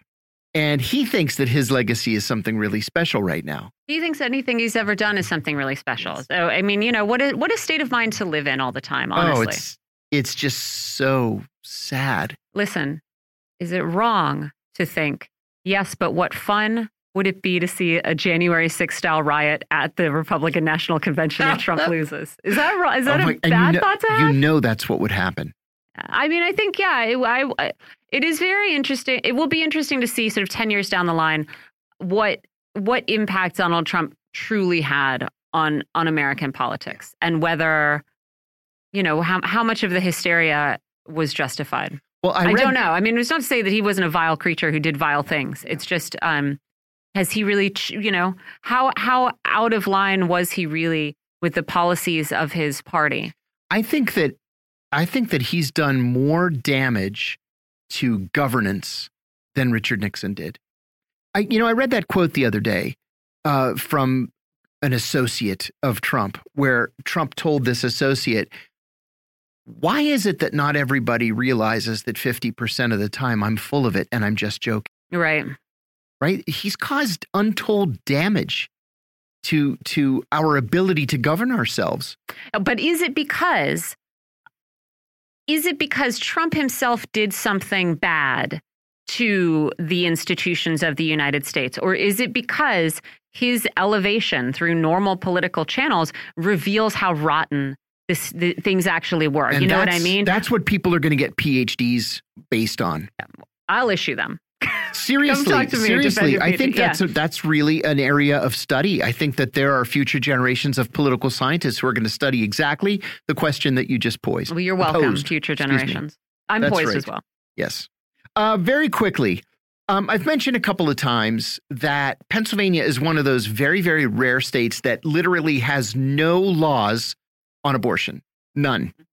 It's funny because Pennsylvania is a relatively conservative state. It's it tends to be blue, but right wing, pro life, pro labor, pro gun. But it's just never, you know, neither the Democrats nor the Republicans have ever had enough seats in the state legislature to overcome a filibuster from the other side. And so as a result, there just aren't any laws on the books to govern um, to govern abortion. And so this is going to be a major campaign uh, issue in this coming election at the gubernatorial level.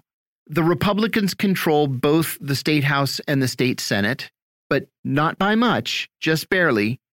And it looks like there's going to be a Democratic governor again, like there's been for the last 12 or 16 years. You have a Republican le legislature and a Democratic governor, and they're just going to have to balance each other out. Now, the, the Republican nominee, Doug Mastriano, who I've said very clearly is a nut. He's one of these right wing extremists.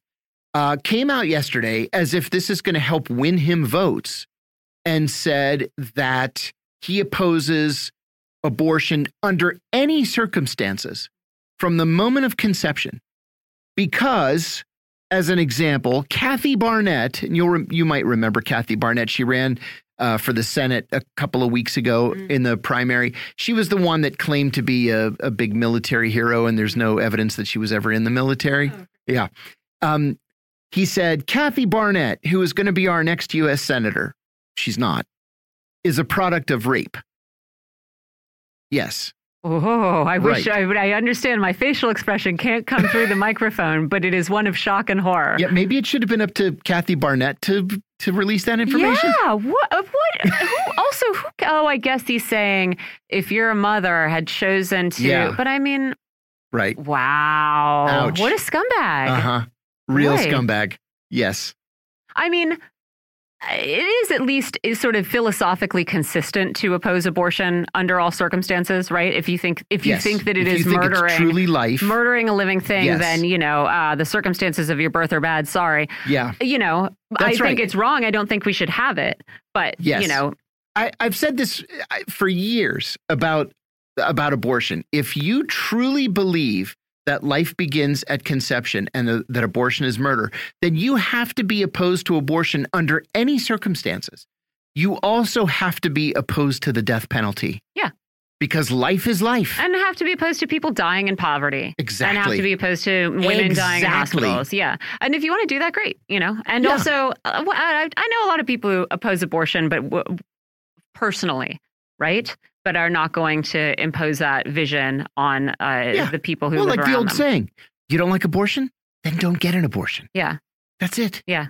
It's and if you want to, if you want to proselytize and convince people to your religious perspective, go for yeah, it. Go ahead, but don't make abortion the tip of the spear. Exactly right. Exactly right. Um, there are a couple of other issues that we can save uh, for next time. We've got Paul Wright uh, on the line. Okay. He's we're going to bring him in and uh, talk about a quite an important issue that's not getting very much uh, press coverage, and that is the death penalty. So we'll take a break here. Uh, you're listening to Political Misfits on Radio Sputnik. Stay tuned. We'll be right back.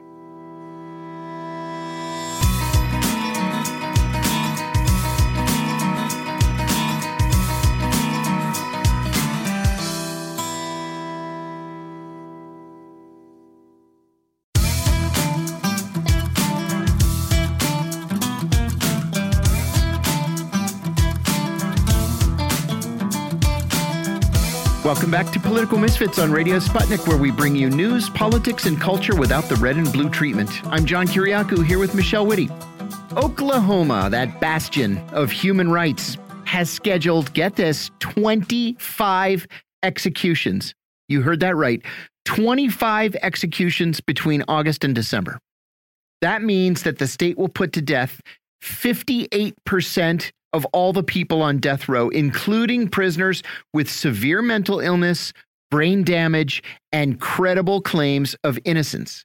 State Attorney General John O'Connor sought the execution dates just four days after a judge ruled that Oklahoma's three drug death cocktail was not unconstitutional.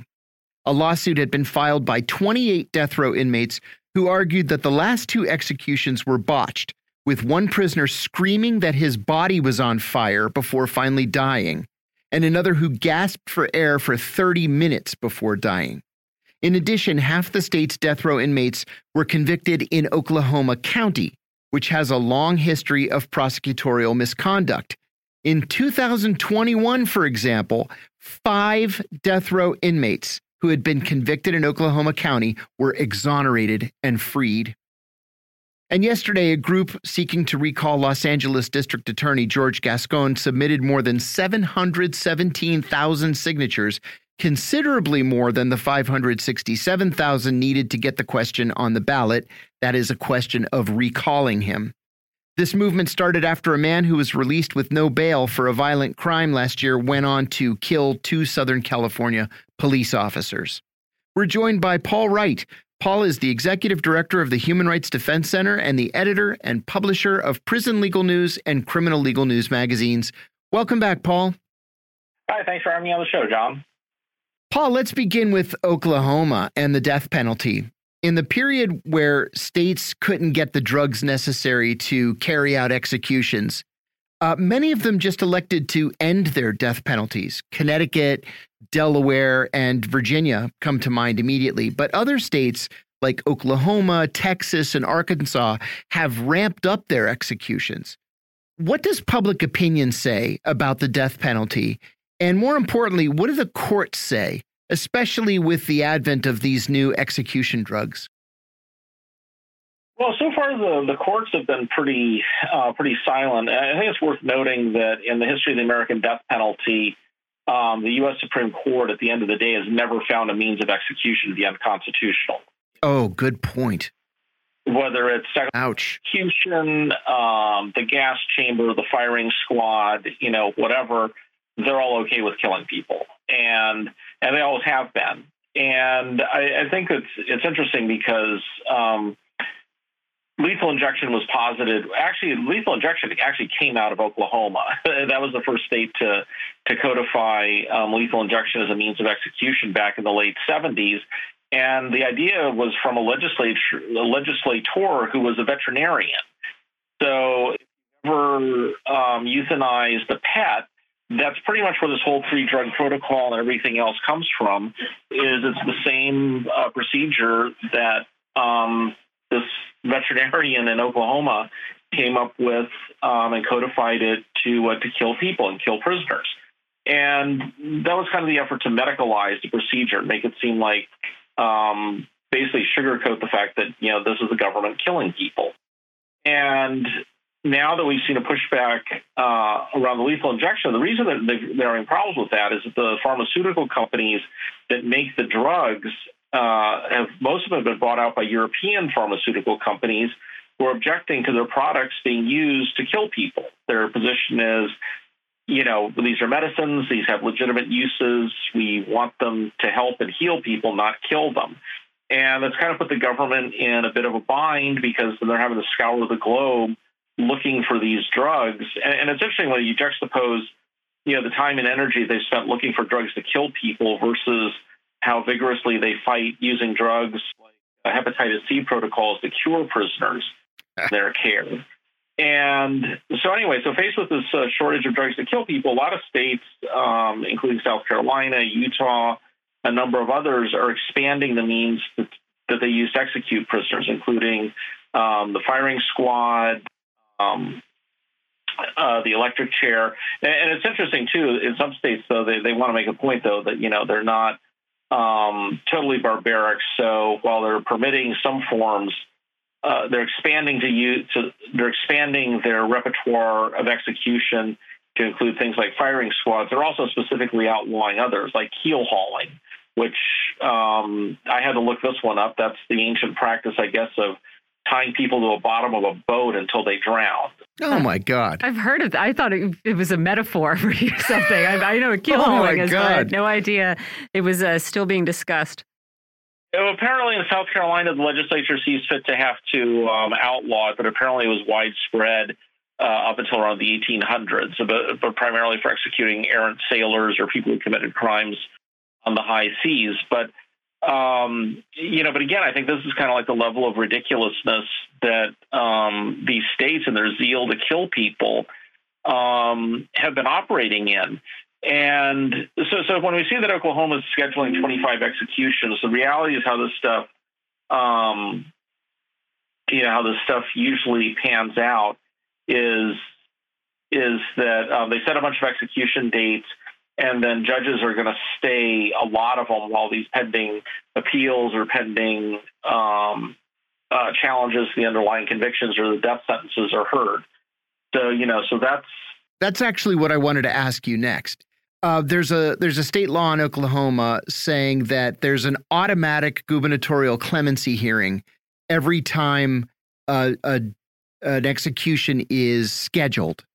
Um, that doesn't include, of course, whatever appeals may remain on the book. So I wanted to ask you what you thought the chances were of 25 people or up to 25 people being executed by the end of the year in Oklahoma. I, I think the numbers on that are fairly slim.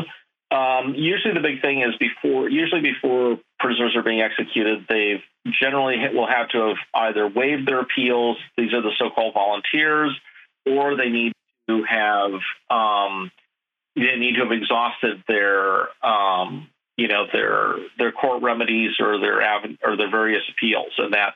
But then I think one of the things to remember is you know just before leaving office and his Trump to in his quest to you know have a bloodbath on federal death row, President Trump um, started signing all the death warrants for prisoners that had been languishing on federal death row for many years after having exhausted their appeals. So they were kind of just sitting there. They'd exhausted their appeals. They didn't have anything pending.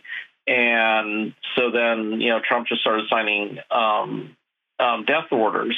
And I think that's one of the things that we that we see in a lot of states, though, um, as well as in a lot of respects, the death penalty in America is almost a form of political theater.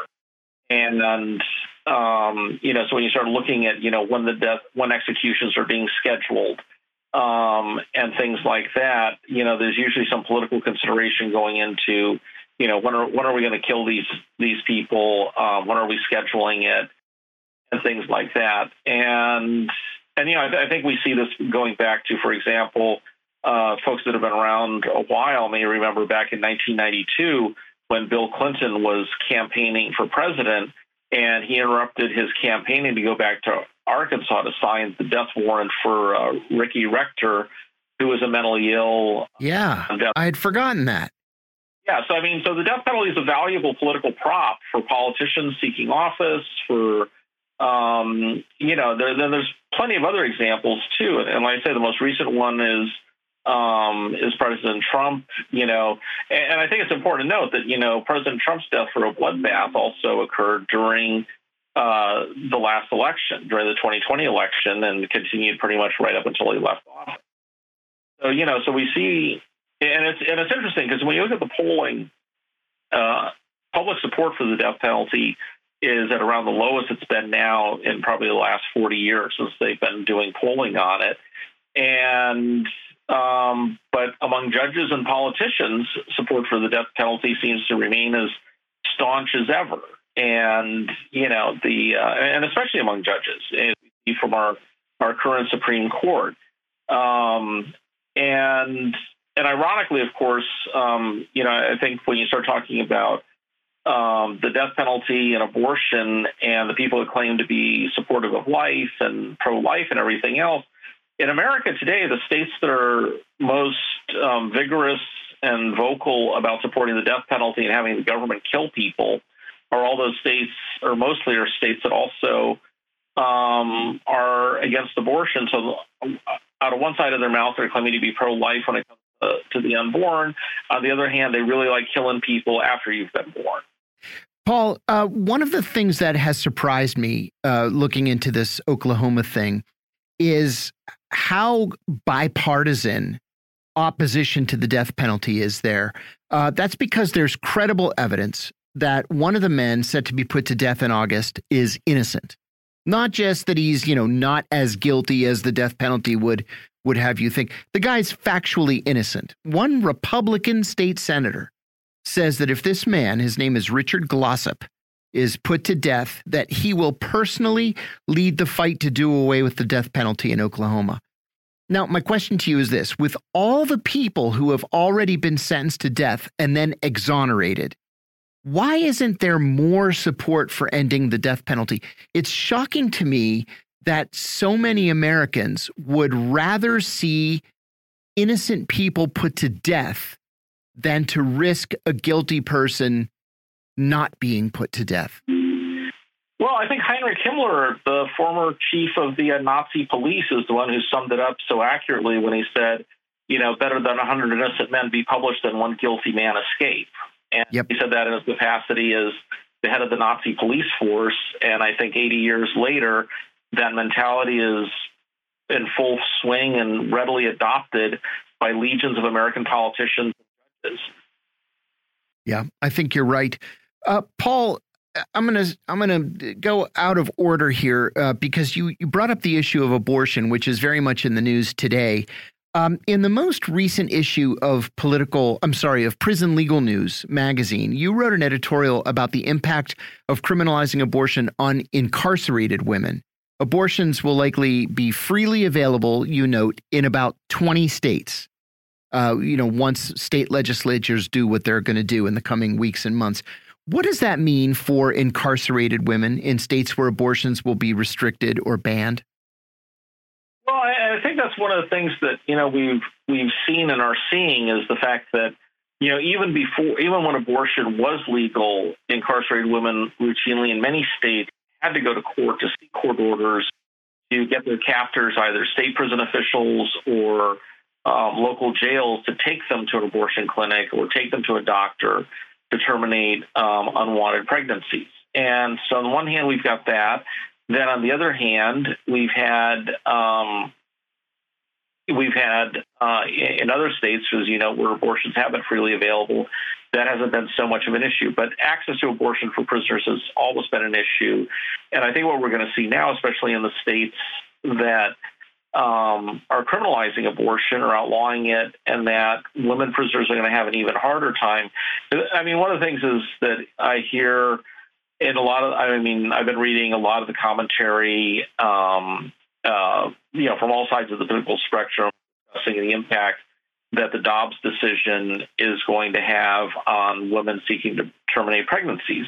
And I think in some respects, the more cavalier ones are, well, you know, women can also leave their state if they if they live in a state that's outlawed the procedure. They can also go to to New York or California or someplace where it's still available. And that ignores the reality that if you're a woman in custody who wants to terminate a pregnancy, um, you don't really have any means of doing so. The other thing that's also been really not discussed at all is the impact that uh, this is going to have on the hundreds of thousands of women that are on probation. And, oh, good point. I hadn't even considered that. Yeah, and I and I think that that's one of the things is that you know there's actually a lot more women on probation and, and especially probation because the offenses that women tend to get convicted of uh, tend to be, you know, property offenses, um, you know, theft, drug offenses, things like that, that don't necessarily result in incarceration sentences. There's hundreds of thousands of women that are on probation and also on parole. And typically, a standard condition of both probation and parole is you can't leave the county without permission of your parole officer, your probation officer, or the court. And so telling women in, in those situations that, you know, well, hey, you're pregnant and, you know, you can also leave the state. Um, so now you're putting the decision of who gets to access an abortion in the hands of a probation officer or a parole officer. And then, and I think it's also important to note that um, that anywhere, depending on the state, anywhere between like 40 and 65 percent of prison admissions are for people who commit uh, technical violations of their probation or parole terms, which means they haven't committed a new crime, but you know they've they violated one of these technical rules. So these technical rules, like you know, don't leave the county without permission and things like that. I mean, these are pretty vigorously enforced, and you know, hundreds of thousands of people are incarcerated uh, because these all the time. And I think that's one of the things is that, you know, if you're a woman on probation in a state that's outlawed abortion, uh, you know, it's not as simple as, okay, I'm pregnant. I want to terminate um, this pregnancy. Um, and I have the means to leave the state and go somewhere to seek the medical treatment I want. But then if you can't do it, if you can't leave the county without permission from your parole officer or your probation officer, that's kind of putting you in a pretty difficult position. Yes, indeed, it does. I want to ask you a question about what's happening in Los Angeles. We've talked a couple of times about the backlash against the no bail policies of a handful of district attorneys around the country. Chesa Boudin, the San Francisco DA, has already been recalled. His uh, replacement uh, took office today. George Gascon in Los Angeles is now facing a recall. Alvin Bragg, the Manhattan DA, is in a very public fight with uh, Mayor Eric Adams, who's accused him of being soft on crime. So I wanted to ask you, has this experiment failed? Or do you think we're going to go back to filling jails with poor people who can't afford bail as they await trial? Well, I say we never really stopped. Yeah. So, um, you know, jails around the country are filled with poor people who are too poor to afford bail. I, I, think it's interesting, though, is that you know we had in in in uh, the face of you know I think Chesa Boudin, uh, George Gascon, I think have become Larry Krasner in Philadelphia. I think they've become, I think, in some respects, they were the public face of people saying, you know, the prosecutor's office has a duty to do justice, not just to cage a bunch of a bunch of people just because they can or just because um, you know they've been arrested.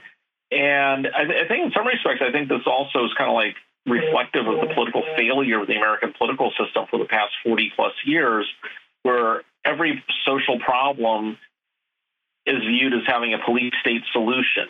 And that, and basically, you know, incarceration and caging people has become the the American ruling class's, you know, favorite solution to pretty much everything under the sun. Yeah. Um, you know, our education system is failing. Well, hey, let's lock, you know, let's turn our schools into prisons. Um, you know, we have we have a lot of mentally ill people that um, are deteriorating and going into mental health crises because we don't have any type of public mental health program. Let's lock them up. Um, you know, I, I think the one of the people that exemplified, I think, you know, this kind of level of cynicism was Mario Cuomo when he was governor of New York and he took several he took hundreds of millions of dollars of housing and urban development funding that was supposed to be used to create low income housing and he used it to build prisons. Oh and with a straight face and no hint of cynicism he said well this, prisons are low income housing. And oh my god. um, you know and I, and I, think and I think the people that are leading um, the charge to you know recall prosecutors like Chesa Boudin or George Gascon are, are kind of the people that exemplify that mentality is that, you know, they just want to lock everyone up. Um, and, but I think that it also, in some respects, I think it also overestimates the power of, you know, of prosecutors. I think that, you know, trying to blame Chesa Boudin for, you know, problems that San Francisco has in terms of homeless people and, and mentally ill, I don't think any of this stuff is within the power of the prosecutor to resolve. Now, if what they're talking about is, hey, let's take a bunch of poor people or homeless people, charge them with um, rinky-dink offenses, or I think as Rudy Giuliani exemplified, he was mayor of New York, quality of life offenses. You know, the guys with the squeegees, the turnstile, right, things like that. If you want to charge a bunch of poor mentally ill people with a bunch of petty crimes to lock them up and get them off the street, then yeah, maybe the prosec- maybe you do need a different prosecutor to do that. But then that also has its own social cost. Sure, it does. You know, you, you lock up a bunch of poor mentally ill people on rinky-dink offenses. Um, you still got to cage them. You know, that still requires bed space and cell space. You, at that point, now the government's responsible for them in ways that they aren't when they're homeless, and now they are entitled to medical care. That's right. Um, and you know maybe they will get medical care, maybe they will get mental health care treatment. But given the track record of jails in particular, they don't have a very good track record of doing things like providing mental health care, providing medical care, and things like that. So, um, so you know, I'm, I'm, not really sure that. Um, I think that what's driving the, the backlash against, uh, on the one hand, in these highly visible, you know, recalls against Chesa Boudin and now uh, Gascon, I think what's driving that, I don't think people are going to, the people that are supporting these recalls, I don't think at the end of the day they're going to get what they think they want, uh, which I think is, you know, sweeping up poor people, getting the homeless people off the streets and locking them up. I don't, I think the problem is bigger than that. I don't think that these cities in California can arrest and prosecute their way out of homelessness and illness. I think that's right.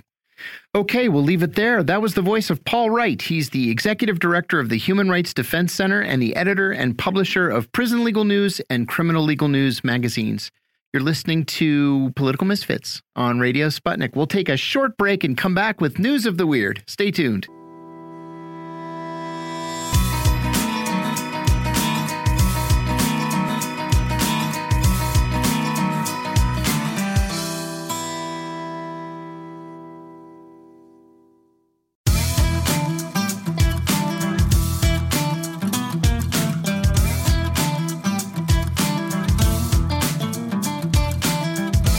Welcome back to Political Misfits on Radio Sputnik, where we bring you news, politics, and culture without the red and blue treatment. I'm John Kiriakou, here with Michelle Witte.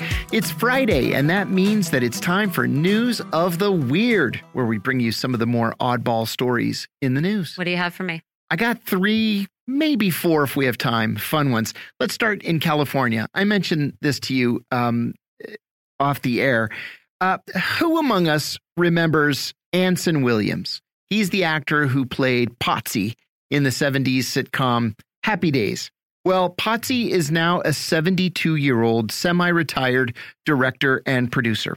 He lives in beautiful Ojai, California, just down the road from Santa Barbara. And he announced at a city council meeting a couple of days ago that he is also now a candidate for mayor of Ojai. All right. The mayoral job, mayoral job is nonpartisan. And Williams said that the current mayor hasn't done enough, blah, blah, blah, blah, blah. Mm.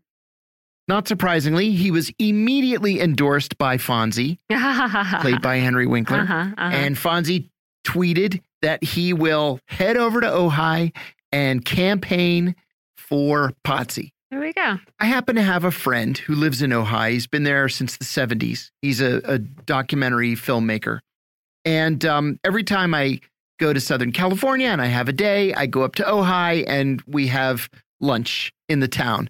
The town is about as big as this room. Trying to look at where it is. It it is one of the most beautiful places in the world, surrounded by the mountains, but only a few miles from the Pacific.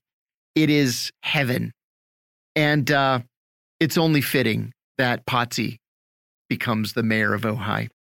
And con, you know, continuing a Hollywood tradition of becoming mayors of wasn't yeah Clint Eastwood mayor of Carmel uh, for many years, mm -hmm. and yeah. of course we have Reagan and, and Arnold Bono, Schwarzenegger and uh, Arnold Schwarzenegger and Sonny Bono. Sonny Bono, I forgot about him. Yeah, yeah, right. Aww. And uh, what's his name? Fred Grandy, Gopher from Love Boat. He was in Congress for ten years. Who? Oh my God! wow. This is getting into like my early childhood of right. remembering reruns of this, or like, you know, my parents wondering whether I should be allowed to watch Love Boat when I was six. right. Yeah. Right Michelle, on. there really is such a thing as too much money. No. Yeah. Sorry. There really is. No, I don't believe you. I found an article in Business Insider. Okay. It says New Yorkers who battle weekend traffic to their Long Island enclaves, the Hamptons, are rushing to urologists for a cure for something called Hampton's bladder. What? Uh huh. uh huh. I have a guess. Okay, go on, go on. Traffic is so bad that you can't just get in your car and drive to the Hamptons, mm -hmm. even though it's only, you know, 100 miles away. Right. You have to pull over to pee. And there is nowhere for rich people to pee. Because God forbid they go into a McDonald's. Right. Right. So they're going to urologists and they're requesting these procedures. No. Call, uh, one is prostate artery embolization for men, where they actually go up in there and cauterize well, stuff. why is it to make you be able to hold hold it longer? Yes. That's insane. So why would a, you do that? It's a surgical process in men to to shrink the prostate gland and for women, it's called bladder Botox. No. Uh -huh, which decreases the frequency by which women Just have to go to the bathroom. helicopter. I know, right? Just stop. Listen, I have a really consider. I, I have been stuck underneath New York City and having to go to the bathroom real bad and really contemplating whether I, I, because I was, you know, stuck in stop and go traffic. I had thought, oh, I'm just going to, I'll pull over as soon as we get through the city. And it yes. was a big mistake. Yes. And so I had to sit there and think, well, what do I do? Do I just destroy my car seat and, and my car? Because I don't know if you can ever get back into a car that you have personally urinated in. Or do I become internet famous? Yes. Because right. I have to jump out of my car on the side of the road, on a sidewalk and an underpass where a uh, minimum of 100 people will film me. See, in New so York, I, nobody would even pay any attention. Oh, I think they would. I think they would have filmed. I think they would have, and it would have been me just screaming obscenities. the bathroom. Uh, but I made it, John. I made it. Thank God. I made it not into a building, but I made it out of the okay. highway. That's okay. it's worth a bunch of it. grass in front of a Howard totally Johnson's. worth it. Uh, but yeah, but no, at no time did I contemplate. You know what I'm going to do so I can avoid this next time is go have surgery No. on on No. my body, the Uh, only one I get. And listen to what this urologist says. They come out to the Hamptons and they have to stop four or five times on the way and they can't find a decent restroom. This is according to Dr. David Shusterman. Wow. He says when they're in the car with a bunch of people, they're embarrassed because they have to go to the bathroom every hour. I've lost three friends because I'm the driver and I refuse to stop for them. Whoa, you okay? You didn't deserve any of those friends. Who's telling a friend, no, I'm not going to stop because you have to go to the bathroom? No, I won't stop. Wow. He says one happy customer said that he's like a kid after the procedure. There's no dread now. Okay, this is just the. Uh, you're right. Too much. That is too much Too money. much. Too much money. Here's my favorite one of the week. Only in America.